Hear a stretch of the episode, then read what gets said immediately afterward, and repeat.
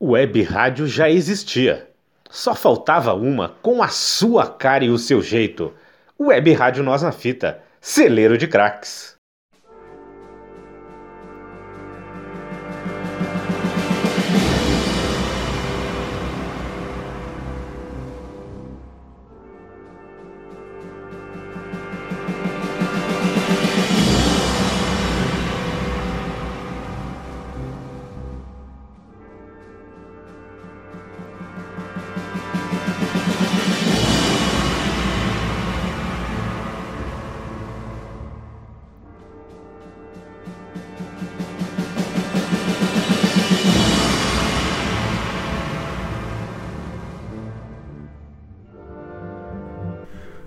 Saudações, amigos das letras!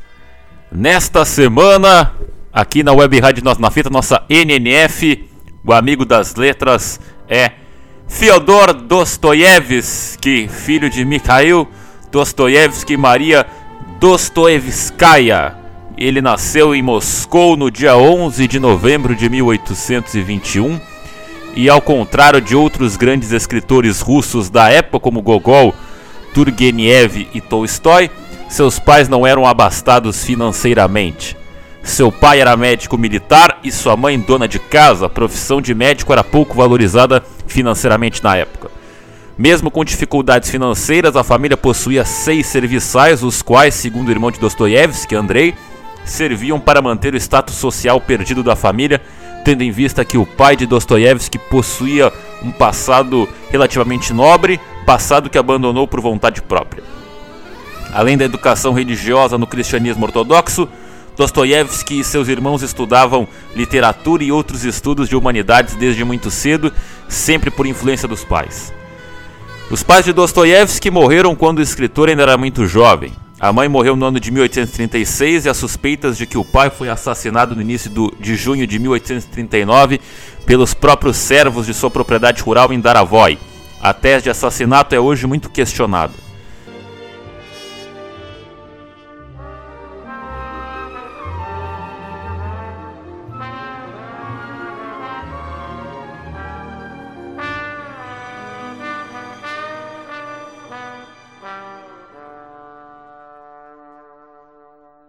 Na Academia Militar de Engenharia de São Petersburgo, além das matérias militares essenciais de engenharia, Dostoiévski também estudou a obra de Victor Hugo, Honoré de Balzac, George Sand e Eugene Sui, uma vez que a academia tinha um bom programa de literatura focado principalmente na produção francesa. Nessa época foi também muito influenciado pelo poeta romântico alemão Friedrich Schiller. A partir de agosto de 1841, Dostoiévski passou a morar fora da escola de engenharia, dividindo apartamentos com conhecidos e com o irmão Andrei. Nesta época, escreveu, segundo relatos de um, de um conhecido com o qual dividiu apartamento, parte de duas peças românticas, as quais não sobreviveram ao tempo e cujos títulos eram Mary Stuart e Boris Godunov. Terminou o curso de engenharia em 1843. Em 1845 começou a escrever sua própria obra, o romance epistolar Gente Pobre, trabalho que iria fornecer-lhe êxitos da crítica literária, uma vez que Belinsky, o mais influente crítico da literatura russa, acreditou e fez acreditar ser Dostoiévski a mais nova revelação do cenário literário do país. Belinsky estava extasiado com o movimento realista na Europa e considerou o romance de Dostoiévski como a primeira tentativa do gênero na Rússia. O livro foi, publicado no Almanac de Petersburgo no ano de 1846.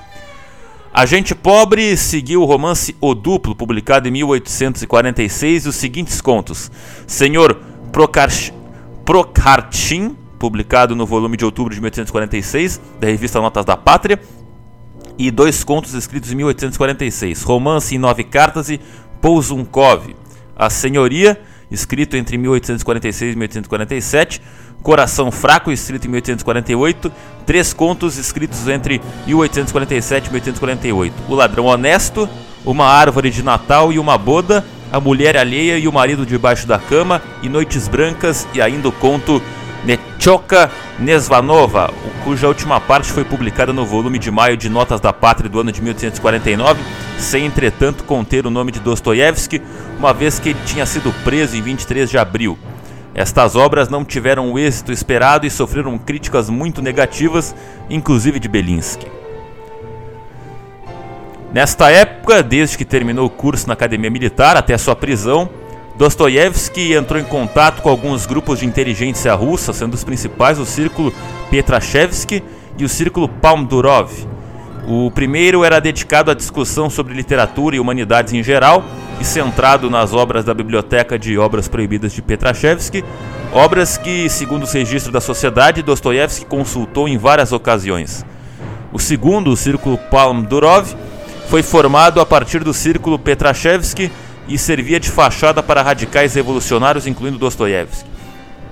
O o qual foi preso, né, o Dostoiévski foi preso muito em virtude das suas atividades neste círculo, em que pese as acusações terem sido direcionadas apenas ao círculo principal de Petrashevski, uma vez que o círculo Palmdurov não, não chegou a ser descoberto pelas autoridades. Mais do que um sósia, era o seu duplo, o desdobramento dele mesmo.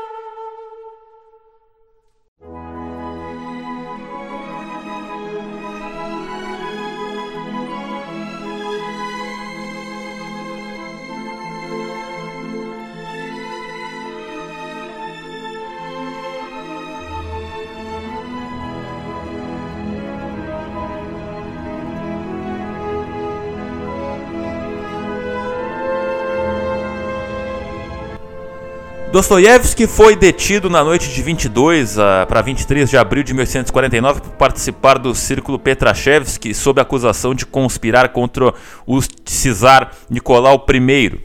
O czar mostrou-se depois das revoluções de 1848 na Europa vigoroso contra qualquer organização clandestina que pudesse pôr em risco seu reinado. Apesar de o Círculo Petrashevski não ser em si nem clandestino nem, revolu nem, nem revolucionário, como chegou à conclusão o relatório oficial, existiam vários grupos menores orbitando ao seu redor e alguns de seus membros eram de fato revolucionários, como era o caso de Dostoiévski. A ordem de detenção foi emitida baseada nos relatórios da Chancelaria Imperial Russa da época, mais conhecida como Polícia Secreta, realizados em conjunto com o Ministério dos Assuntos Internos após mais de um ano de investigação. A principal acusação contra Dostoiévski foi de ter lido em público passagens de uma carta semiaberta de Vissarion Belinsky ao escritor Nikolai Gogol, no qual o escritor foi criticado por suas visões políticas e sociais conservadoras. Dostoiévski eh, leu esta carta tanto no círculo Petrashevski quanto no círculo Pandurov, além de ter ajudado a disseminá-la. Após diversos recursos, Nicolau I perdoou muitos dos, dos sentenciados à morte, né? O Dostoiévski foi então condenado a oito anos de trabalhos forçados, pena reduzida para quatro anos seguida de serviço militar por tempo é, indeterminado. Mesmo assim, em 22 de dezembro, os prisioneiros foram transferidos e levados ao lugar da suposta execução, a Praça Semenovsky, onde suas sentenças de morte foram lidas publicamente. Três membros do grupo Petrashevski, Mombelli e Grigoriev, foram amarrados aos postes em frente ao pelotão de fuzilamento. Dostoiévski era um dos três próximos e neste momento de aguardo disse a Nikolai Spetniev, o qual se encontrava atrás. Nós estaremos com Cristo. O revolucionário respondeu: Um pouco de poeira. Antes do comando para o fuzilamento, entretanto, chegou uma ordem do Cisar para que a pena fosse comutada para prisão com trabalhos forçados. Soube-se depois que a ordem havia sido assinada dias antes, mas que o exigiu a falsa execução através do príncipe Mishkin de idiota. O Dostoiévski então ofereceu uma descrição dessa experiência de quase morte. Dostoiévski então recebeu os grilhões e partiu para a Sibéria poucos dias depois. É comumente aceito e afirmado pelo próprio Dostoiévski que após a simulação da execução, ele passou a apreciar a vida de uma maneira muito diferente da anterior, iniciando um processo de transformação existencial, literária e política que estaria terminada quando do seu retorno a São Petersburgo dez anos depois.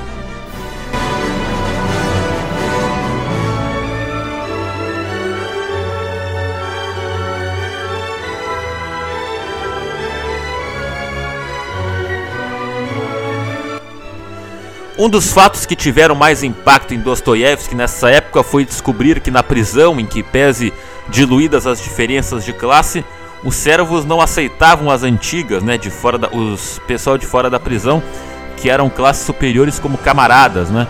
Uh, eles, os servos não aceitavam as antigas classes superiores como camaradas, como os iguais.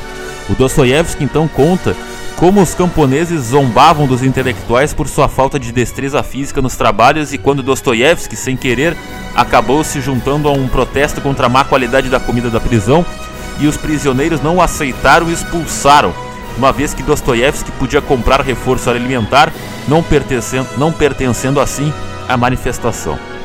Foi na prisão da Sibéria que Dostoiévski sofreu seu primeiro ataque de epilepsia, doença que o acompanhou até o final da vida e que também atingiu vários de seus personagens, como o príncipe Mitkin né, de O Idiota, o Kirillov de Os Demônios e Smerdyakov de Os Irmãos Karamazov. As cartas que Dostoiévski enviou ao irmão deixam claro que os ataques epiléticos iniciaram na Sibéria, em que pese ele já ter apresentado problemas nervosos antes disso. Em fevereiro de 1854, Dostoiévski deixou a prisão na Sibéria para cumprir pena de serviço militar por tempo indeterminado.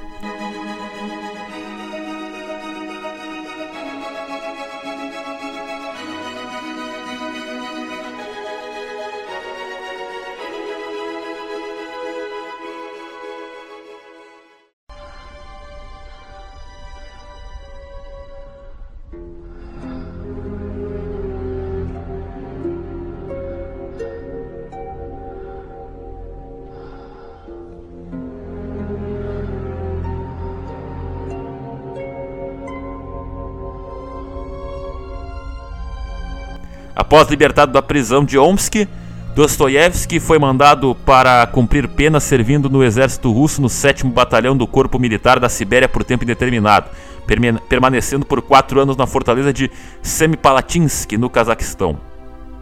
Neste período, apaixonou-se por Maria Dmitrievna, mulher casada e mãe de um filho chamado Pavel Isaev, Pasha, do qual Dostoiévski era tutor. Ela sofria de tuberculose. Quando Maria Dmitrievna mudou-se com seu marido e filho para Kunietsky, ambos trocaram cartas semanalmente e uma destas cartas ainda sobrevive. Em agosto de 1855 morreu Alexander Ivanovich Isaev, marido de Maria Dmitrievna, e como em novembro de 1855 Dostoiévski foi promovido, ele pediu a amada em casamento. Não sem muitas idas e vindas, inclusive um caso com outro homem, Maria Dmitrievna aceitou em dezembro de 1856 se casar com Dostoiévski em 7 de fevereiro de 1857 ocorreu a cerimônia. Na noite de núpcias, Dostoiévski sofreu uma violenta crise de epilepsia quando recebeu pela primeira vez o diagnóstico médico de tal doença. Aproximadamente um ano depois, em meados de janeiro de 1858, Dostoiévski entrou oficialmente com pedido de aposentadoria do exército a fim de receber tratamento médico. Já no início de 1859, Dostoiévski conseguiu ser dispensado do exército para tratar da saúde, sob a condição de não residir nem em São Petersburgo nem em Moscou. Escolheu mudar-se para Tver, o meio caminho entre as duas cidades proibidas. No início de julho de 1859, iniciou sua viagem para a nova residência.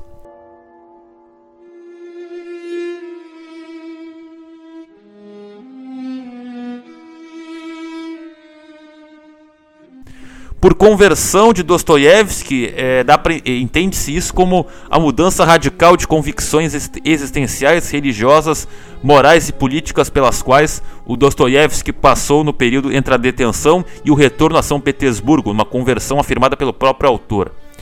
Segundo o próprio Dostoiévski, o momento exato da conversão foi durante as festividades de Páscoa do segundo ano que passou na Sibéria. Após assistir uma extremamente violenta e para ele insuportável festividade de dos servos na prisão, Dostoiévski lembrou-se do caso do servo Marei, o servo de seu pai, o qual teria ocorrido quando ele ainda era criança. Marei teria tratado Dostoiévski com extremo amor paternal quando este, com oito anos, estava desesperado de medo por acreditar ter ouvido uivos de lobos na propriedade da família. Esta lembrança modificou o modo como ele vinha compreendendo os servos desde que chegou ao presídio, com muito rancor por não ser aceito como igual. Depois dessa experiência e lembrança, como por um milagre, o rancor desapareceu. Colocando de forma mais completa o significado da citada conversão, pode-se dizer que Dostoiévski começou com uma crença socialista ingênua de que poderia liderar os, liderar os servos como igual, uma crença que sustinha antes da condenação, passou por uma posição de extrema repulsa em relação aos servos na prisão, causada pelo fato de os servos não o aceitarem como igual, e chegou finalmente a ter fé na moral dos servos, né, o cristianismo ortodoxo do povo russo, não mais, porém, como movimento político, mas como seres humanos capazes de infinito amor e, como qualquer ser humano, do infinito mal. Trata-se de amor cristão, que mostra que a conversão também foi religiosa.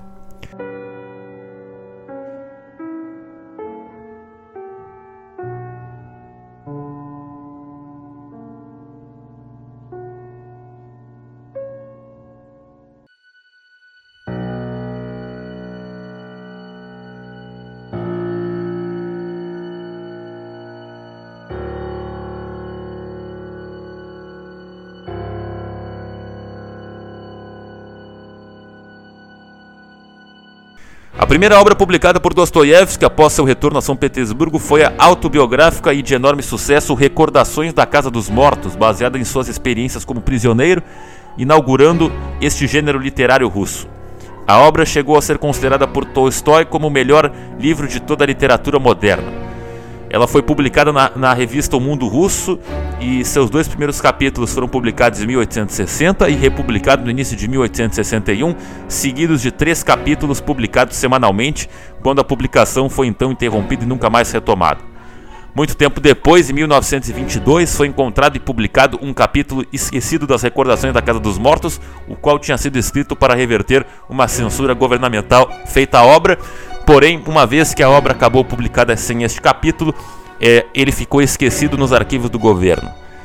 Este capítulo esquecido continha pela primeira vez nos escritos de Dostoiévski aquilo que seriam dos temas de suas grandes obras: a liberdade humana como bem supremo, contraposta, por exemplo, a uma suposta supressão total de, das necessidades vitais do ser humano pela utopia socialista. Depois, Dostoiévski escreveu seu primeiro romance pós-Sibéria, o romance em folhetim Humilhados e Ofendidos, o qual também foi agraciado com grande sucesso.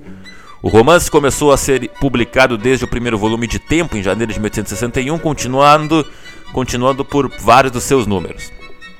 Esse romance, segundo Joseph Frank, teria inaugurado um estilo melodramático que Dostoiévski usaria mais tarde em suas grandes obras.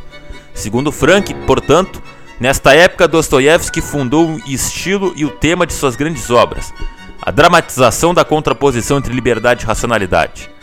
Neste período, Dostoiévski também começou a frequentar o círculo literário que se encontrava na, na casa de Milyukov, ex-membro do círculo Palm Durov. Em 7 de junho de 1862, Dostoiévski então partiu para sua primeira viagem na Europa, por Alemanha, Bélgica, França e Inglaterra. Nesta viagem, ele jogou roleta pela primeira vez, adquirindo um vício que o acompanhou por quase toda a vida, apesar de praticado apenas durante viagens. Também foi nesta viagem que Dostoiévski visitou o Palácio de Cristal, símbolo dos avanços tecnológicos europeus, o qual seria usado pelo autor algum de seus textos posteriores. Já no final de 1862, após seu retorno da Europa, Dostoiévski publicou uma História Desagradável e depois, como a última importante obra publicada na revista A Tempo, publicou Notas de Inverno sobre impressões de verão que retratava e comentava sua viagem à Europa do ano anterior.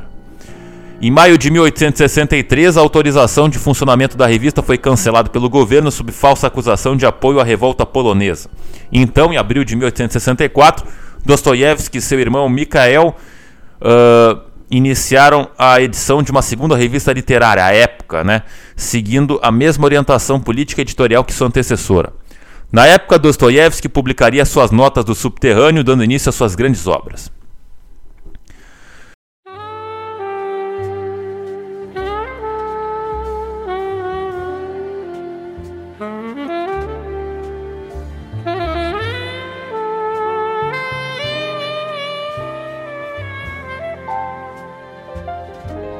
Notas do Subterrâneo, texto que abre o período das grandes obras de Dostoiévski, foi escrito em um momento de extremamente, de, de extremamente é, de extrema dificuldade para o autor, uma vez que a saúde da sua esposa, Maria Dmitrievna, por conta da tuberculose, havia piorado muito e ela morreu em 12 de abril de 1864. Se não bastasse a morte da esposa, Dostoiévski ainda perdeu o irmão Mikhail logo em seguida, no dia uh, ah, 9 de julho de 1864, né, menos de três meses depois da morte da esposa, morreu o irmão do Dostoiévski. Em Notas do Subterrâneo, Dostoiévski retratou a necessidade humana insuperável de liberdade, podendo ele fazer qualquer coisa para mantê-la, inclusive o masoquismo. Nesta época, também escreveu alguns artigos e o conto O Crocodilo, texto inacabado que compôs o último número da revista Época, que fechou por problemas financeiros em março de 1865. Após o fechamento da época, da morte da primeira mulher e do seu irmão, sempre ao seu lado na edição das revistas, Dostoiévski entrou em uma nova fase de sua vida. Ele não mais procurou se inserir no agitado movimento político-literário russo, mas, ao contrário, se isolou a fim de escrever seus romances de forma mais tranquila. Apesar de afastado das obrigações burocráticas e sociais das revistas, não alcançou a tranquilidade que desejava por causa das dívidas e do seu vício em jogos. Foi nesses seis anos de isolamento social que ele escreveu as obras-primas Crime e Castigo, o Idiota e os Demônios, além de obras menores como O Jogador e O Eterno Marido. Planejado inicialmente para ser um simples conto, Crime e Castigo se tornou um romance de peso, uma das obras mais importantes do autor. Seus primeiros dois capítulos foram publicados, respectivamente, nos números de janeiro e fevereiro de 1865 da revista O Mensageiro Russo, adquirindo grande fama e muita crítica. Um curioso fato que teria aumentado em muito o interesse geral pela obra foi o assassinato de um agiota e seu criado visando o roubo de seu apartamento, cometido por um estudante chamado A.M. Danilov em 12 de janeiro de 1866. Este episódio era muito semelhante ao enredo do romance de Dostoiévski, o sucesso dos dois primeiros capítulos trouxe à revista O Mensageiro Russo nada menos que 500 novos assinantes. Esse fato, entretanto, não aliviou a tensão entre o escritor e seus editores, os quais continuaram demandando diversas correções dos textos apresentados, além de apressarem constantemente a finalização do romance. Eles recomendaram a Dostoiévski, inclusive, a contratação de uma estenógrafa para ajudá-lo com um romance que deveria ser entregue antes mesmo de Crime e Castigo, e o qual Dostoiévski nem mesmo havia começado, o romance O Jogador. O manuscrito de O Jogador foi entregue ao editor no dia 29 de outubro de 1866, dentro do prazo combinado, portanto. A contratada como estenógrafa foi Ana Grigorievna Sinitka, a futura Ana Dostoiévskaya, com quem Dostoiévski se casou pela segunda vez, quando Ana tinha 20 anos. Não se deve confundir a esposa de Dostoiévski com a também conhecida sua Ana Korvin Krukovskaya, esta escreveu dois textos para a revista Época sob o pseudônimo de Yuri Orbelov, denominados Um Sonho e Mikhail. Apesar de ter sido pedido em casamento por Dostoiévski, recusou o pedido. Após o casamento, para fugir da pressão dos credores, entre outros problemas, o casal resolveu viajar pela Europa e partiu em abril de 1867. A viagem estava programada para durar alguns meses, mas acabou durando quatro anos. Eles residiram em Dresden, Gênebra, Genebra, né? Veven, Milão, Florença e novamente em Dresden. Durante a viagem, Dostoiévski jogou muito na roleta e acabou perdendo algumas vezes seu próprio dinheiro, assim como de sua mulher, o qual tinha pago os custos iniciais da viagem, uma vez que Dostoiévski estava muito endividado na época. Em Genebra, no dia 5 de março de 1868, nasceu a primeira filha do casal, Sônia, ou Sofia. Sônia morreu pouco tempo depois, em 12 de maio, né, menos de dois meses de idade, por causa de uma gripe, foi enterrada no dia 24 de maio. Finalmente roubei seus últimos pertences e os perdi no jogo. Days go on and on.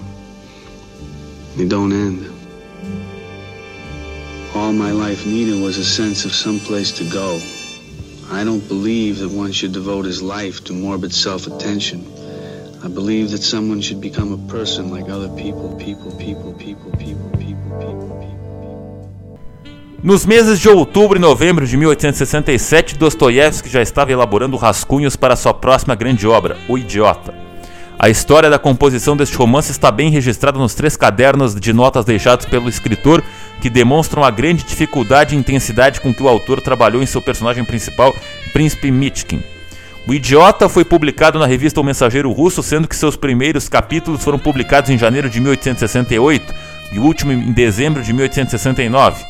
A obra é considerada a mais original de Dostoiévski, expondo, em sua máxima força, a compreensão do autor sobre o tipo Dom Quixote, isto é, o tipo cristão, o ideal existencial de Dostoiévski. Já na primeira semana de dezembro de 1869, Dostoiévski terminou de escrever o conto O Eterno Marido, o qual foi considerado o mais bem acabado conto de Dostoiévski, mesmo tendo sido escrito exclusivamente por questões financeiras. Este texto foi publicado no início de 1870 pela revista russa Down. Nessa época, uh, Dostoiévski já possuía rascunhos para uma gigantesca obra em resposta à Guerra e Paz de, do Tolstói, a obra não escrita A Vida de um Grande Pecador. Estas notas dariam origem a três romances de Dostoiévski: Os Demônios, O Adolescente e Os Irmãos Karamazov. A mudança de rumo ocorreu logo após a publicação de O Eterno Marido entre dezembro de 1869 e fevereiro de 1870, quando Dostoiévski deixou de desenvolver a vida de um grande pecador para iniciar a elaboração dos rascunhos para os demônios. O fato que desencadeou a mudança de rumo foi o assassinato de um estudante chamado Ivan Ivanov em Moscou pelo grupo revolucionário secreto liderado por Sergei Nechaev, o qual Ivan Ivanov pertencia. Em 26 de setembro de 1870, enquanto escrevia Os Demônios, nasceu a segunda filha do casal, Lyubov. Em 8 de junho de 1771, com o livro ainda pela metade, Dostoiévski retornou à Rússia. Na viagem de retorno, apostou pela última vez na roleta. Já em São Petersburgo, onde residiu após o retorno, nasceu no dia 16 de julho de 1871 o terceiro filho, Fyodor. Procurando a tranquilidade para criar os filhos, a família se mudou para Staraya na primavera de 1872. Os últimos capítulos de Os Demônios foram publicados no volume de novembro e dezembro de 1872 da revista O Mensageiro Russo, tendo sido publicado em forma de livro no ano seguinte, editoriado pelo próprio Dostoiévski e sua esposa. Outra atividade editorial de Dostoiévski foi seu envolvimento com a revista russa O Cidadão, da qual se tornou editor no dia 1 de janeiro de 1873. Nesta revista, ele escreveu sua famosa coluna Diário de um Escritor, o qual se tornaria uma publicação separada. Durante as atividades de editoração, no início de 1874, Dostoiévski começou a adoecer, início do que seria sua enfisema pulmonar, deixando a edição da revista em abril, e partido em junho para Bad Ems, na Alemanha, visando tratamento médico. Em, em, no Diário de um Escritor, o público encontrava uma síntese das posições políticas do seu tempo encarnadas em personagens vividamente criados por Dostoiévski. Nestes textos, entretanto, é possível encontrar apenas uma obra ficcional completa, o conto Bobok. Dostoiévski retornou a Staraya já melhor de saúde no dia 1 de agosto de 1873, iniciando é, imediatamente seus trabalhos em O Adolescente, obra que publicou na popular revista Notas da Pátria, tendo a última parte do romance sido publicada no inverno de 1875. A obra não foi bem recebida nem pela crítica da época nem pela atual. Nessa mesma época, mas mais precisamente em 10 de agosto de 1875, nasceu o quarto filho do casal, Aleixo, né, em alusão ao santo Aleixo, o homem de Deus. A fim de gerenciar a retomada do diário de um escritor, de 1876 a 1877, agora de forma autônoma, Dostoiévski e sua família voltaram para São Petersburgo em meados de setembro de 1875. Sua nova publicação chegou a ser o periódico mais influente até então visto na Rússia e com o qual Dostoiévski alcançou uma fama nunca antes experimentada. Também são dignos de nota os contos publicados neste periódico. Em fevereiro de 1876 ele publicou O Mujik Marei, em novembro de 1876, ele publicou Uma Criatura Gentil. Em abril de 1877, publicou O Sonho de um Homem Ridículo. O último número do Diário de um Escritor desta época foi publicado no, em dezembro de 1877. Se alguém me provar que Cristo está fora da verdade e que na realidade a verdade está fora de Cristo, então eu preferiria ficar com Cristo a ficar com a verdade.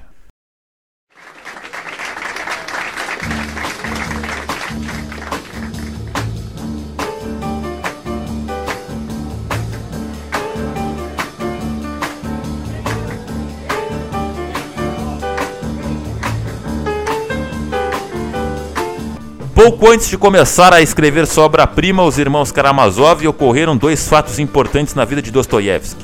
Em fevereiro de 1878, o escritor aceitou o convite do czar Alexandre II para ser tutor em, conversas informais de seus filhos mais novos, Sergei e Paulo. Em 16 de maio de 1878 morreu seu filho Alexei. Os primeiros rascunhos de Os Irmãos Karamazov foram escritos em abril de 1878 e a publicação de sua primeira parcela ocorreu no dia 1 de fevereiro de 1879, pela revista O Mensageiro Russo, que fez sucesso imediato. Em 7 de novembro, ele terminou a última parte de Os Irmãos Karamazov e enviou para o editor. Em 9 de dezembro do mesmo ano, foi publicada a versão em dois volumes de Os Irmãos Karamazov, cuja venda nos primeiros dias foi da metade das 3 mil cópias impressas. Ainda antes de terminar Os Irmãos Karamazov, em agosto de 1880, Dostoiévski havia reativado seu diário de escritor, publicação que durou até a morte do autor, cujo último volume foi publicado em janeiro de 1881. Fatos marcantes desta época foram um atentado em abril de 1879 contra o Czar por Alexander Soloviev e a, a participação de Dostoiévski entre 5 e 9 de junho de 1880 na inauguração do monumento Alexandre Pushkin em Moscou, onde proferia um discurso memorável sobre o destino da Rússia no mundo. Em 3 de fevereiro de 1880, Dostoiévski foi eleito vice-presidente da Sociedade Eslava Benevolente e foi convidado a falar na inauguração do memorial Pushkin em Moscou. Em 8 de junho, ele proferiu seu discurso apresentando uma execução impressionante que teve um impacto emocional significativo em seu público. Seu discurso foi recebido com aplausos estrondosos e até o seu rival de longa data, Turgenev, o abraçou. Konstantin Stanyukovich elogiou o discurso em seu ensaio O Aniversário de Pushkin e o Discurso de Dostoiévski, na revista Adelo, escrevendo que a linguagem do discurso de Pushkin do Dostoiévski realmente parece um sermão. Ele fala com o tom de um profeta. Ele faz um sermão como um pastor. É muito profundo, sincero entendemos que ele quer impressionar o, as emoções de seus ouvintes. O discurso foi criticado mais tarde pelo cientista político liberal Alexander Gradovsky, que pensava que Dostoiévski idolatrava o povo, e pelo pensador conservador Konstantin Leontiev, que, em seu ensaio sobre o amor universal, comparou o discurso ao socialismo utópico francês. Os ataques então levaram a uma piora na saúde do Dostoiévski. Após três dias de cama, porém sem dor, morreu em 9 de fevereiro de 1881 de uma hemorragia pulmonar associada com enfisema. Uma, uma procissão fúnebre foi organizada com representantes de diversos grupos sociais uma grande multidão, aproximadamente é, 30 mil pessoas, seguiu o corpo, o qual foi velado na igreja do Espírito Santo. Tomai sobre vossos ombros os pecados humanos e tornai-vos responsáveis por eles.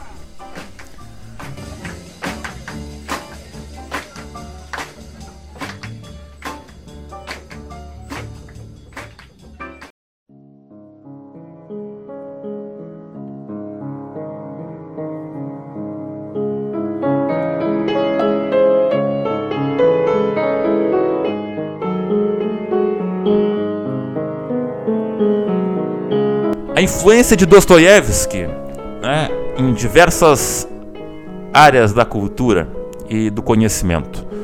Sobre Dostoiévski, James Joyce escreveu que é o homem que mais que qualquer outro criou a prosa moderna e intensificou a para que no momento atual foi o seu poder explosivo que quebrou o romance vitoriano. Então, né, James Joyce diz que o Dostoiévski foi o cara que criou a prosa moderna e a intensificou o, que é o, o que era a prosa naquele momento, né? Então ele que quebrou o romance vitoriano. Na visão do crítico literário Otto Maria Karpo, Dostoiévski é, se não o maior, de certo o mais poderoso escritor do século XIX ou do século XX, pois a sua obra constitui um marco entre dois séculos da literatura. Literariamente, tudo que é pré-dostoiévskiano é pré-histórico. Ninguém escapa à sua influência subjugadora nem sequer os mais contrários.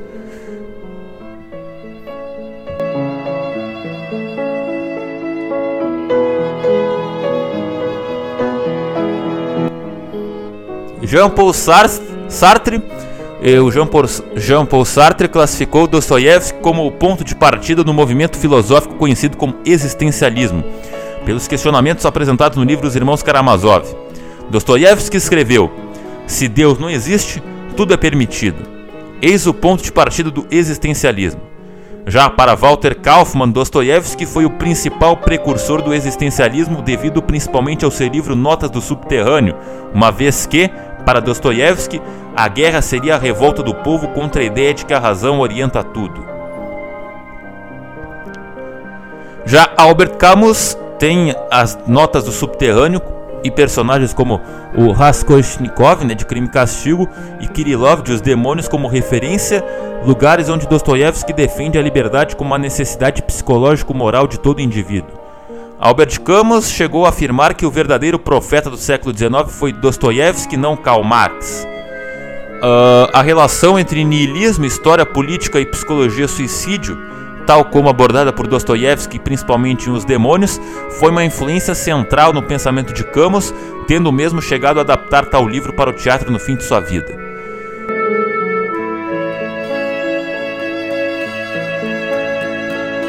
Nietzsche, eh, o Friedrich Nietzsche referiu-se a Dostoiévski como o único psicólogo, diga-se de passagem, do qual tive algo a aprender. Ele está entre os mais belos golpes de sorte de minha vida, mais até do que Stendhal. Um ano antes de sofrer seu colapso mental, em 1878, Nietzsche, escreveu: Conheço apenas um único psicólogo que viveu no mundo onde o cristianismo é possível, onde o Cristo pode surgir a qualquer instante. É Dostoiévski. Ele adivinhou Cristo, e ele permaneceu, sobretudo, instintivamente protegido de se representar esse tipo com a vulgaridade de um Renan.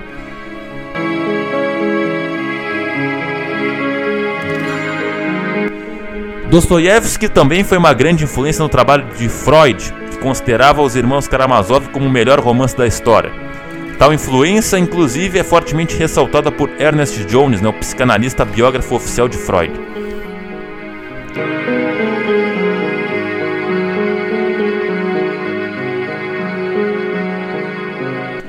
Dostoiévski tem exercido grande influência no cristianismo, incluindo a Igreja Ortodoxa Russa, a Igreja Católica e a Igreja Anglicana.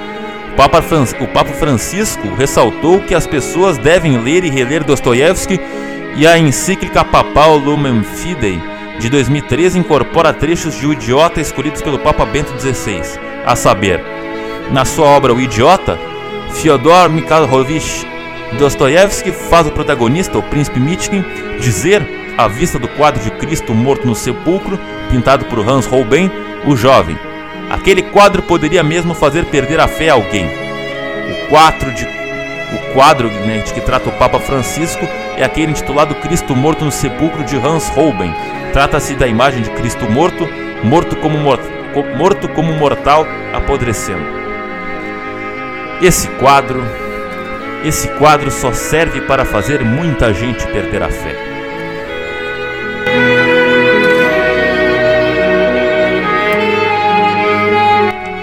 Albert Einstein escreveu: Dostoiévski oferece-me mais do que qualquer cientista, mais do que Gauss, né, o mais influente dos matemáticos, descrevendo também o russo como grande escritor religioso que explora o mistério da existência espiritual. Eram noites esclarecedoras e assustadoras. Líamos os demônios e suas notas. Líamos, líamos e não podíamos acreditar em nossos olhos.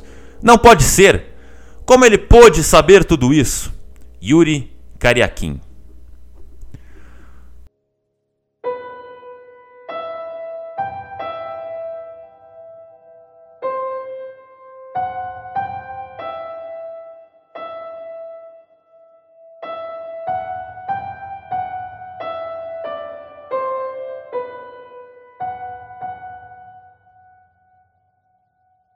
Obras influenciadas por Dostoiévski, as obras literárias, a, metamor a Metamorfose, né? A Metamorfose do, do Kafka, assim como o Processo, também do Kafka, Fome de Knut Hamsun, Mirs Dalloway da Virginia Woolf, O Lobo da Steppe de Hermann Hesse, assim como Demian do, também do Hermann Hesse, O Estrangeiro de Albert Camus, A Náusea de Jean-Paul Sartre, Herzog de Saul Bellow, O Homem Duplicado de José Saramago. Algumas obras influenciadas nos livros. No cinema, São muitas as obras cinematográficas influenciadas diretamente por Dostoiévski, adaptadas de suas obras, chegando algumas listas a falar em números como 124 filmes produzidos em 31 países diferentes. As obras influenciadas indiretamente são, são impossíveis de serem calculadas. Então, vou falar então algumas que foram adaptadas diretamente Dostoiévski, a título, por exemplo, A Kush de 1951 do Akira Kurosawa Le Notte Bianche, né, do Lucino, Lucino Visconti, de 1957. Latinoise, do Jean-Luc Godard, de 1967. Taxi Driver, de, 1700, de 1976, do Martin Scorsese. Cisne Negro, de 2010, de Darren Aronof, Ar, Aronofsky. La Femme Publique, de 1884, de Andrzej Zulawski. O Operário, de 2004, de Brad Anderson. O Duplo, de 2013, né, de Richard Ayoade o Homem Racional de 2015 do Woody Allen.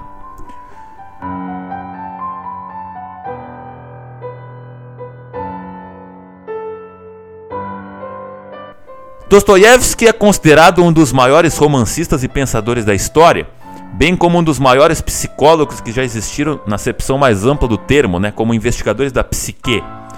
Após o término de sua formação acadêmica como engenheiro, Dostoiévski trabalhou integralmente como escritor, produzindo romances, novelas, contos, memórias, escritos jornalísticos e escritos críticos.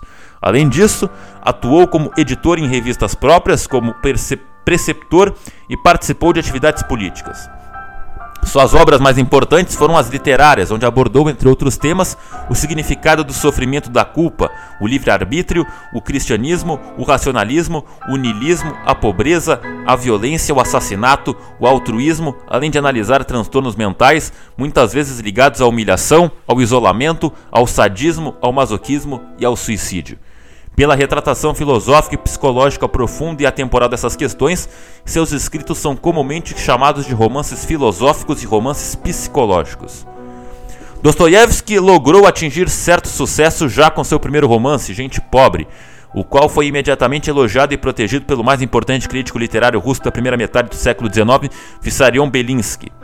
Já seu segundo romance, O Duplo, obra hoje muito famosa, tendo sido reinterpretada literária e cinematog cinematograficamente, recebeu críticas muito negativas, inclusive de seu antigo protetor, críticas que acabaram por destruir o reconhecimento que Dostoiévski começava a adquirir como escritor.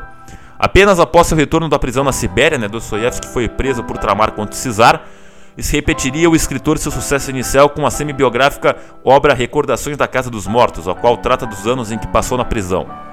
Mais tarde, sua fama aumentaria drasticamente graças às obras como Crime e Castigo, O Idiota e Os Demônios. Foi, entretanto, já próximo da morte que Dostoiévski consolidou-se um dos maiores escritores de todos os tempos com sua obra-prima Os Irmãos Karamazov. A influência de Dostoiévski é ímpar. Ele influenciou diretamente a literatura, a filosofia, a psicologia e a teologia.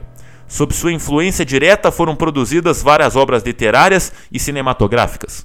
Foi também reconhecido como precursor dos seguintes movimentos: do Nietzscheanismo, psicanálise, expressionismo, surrealismo, teologia da crise e existencialismo. O reconhecimento popular também é imenso.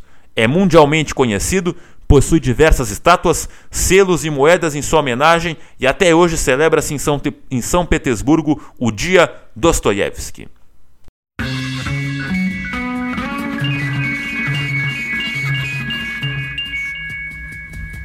Yo, the universe let the planets align. Spent 10k in the car, didn't decline. Então, Fyodor Dostoiévski foi o amigo das letras dessa semana. Pode acompanhar esta e outras edições no nosso facebook.com.br, nosso castbox, no nosso Spotify, nosso Instagram, no arroba web também no nosso site no www.webradionotnafita.minharadio.fm. É isso aí, amigos da NNF. Saudações, amigos das letras. Self-saboteur speaking into my paramour. Torch rappers like I'm igniting the aerosol. Maintaining the wherewithal that embarrass y'all. Game changer the way I shredded your cabbage off. Explaining is changing apples to applesauce. When we were young, innocence was ours, but that was lost. Where I reside is the dark side of the glory. The fury I manipulate is the arc of the story. Written without a ghost writer, the author it for me. This is crime and punishment. I'm the judge and the jury. Listen, Dostoevsky.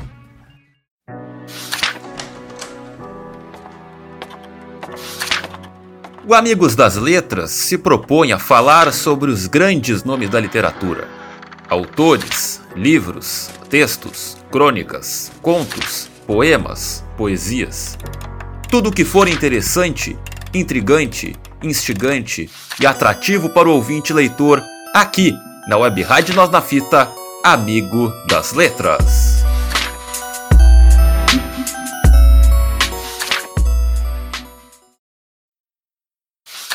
Web Rádio Nós na Fita, a sua rádio na telinha.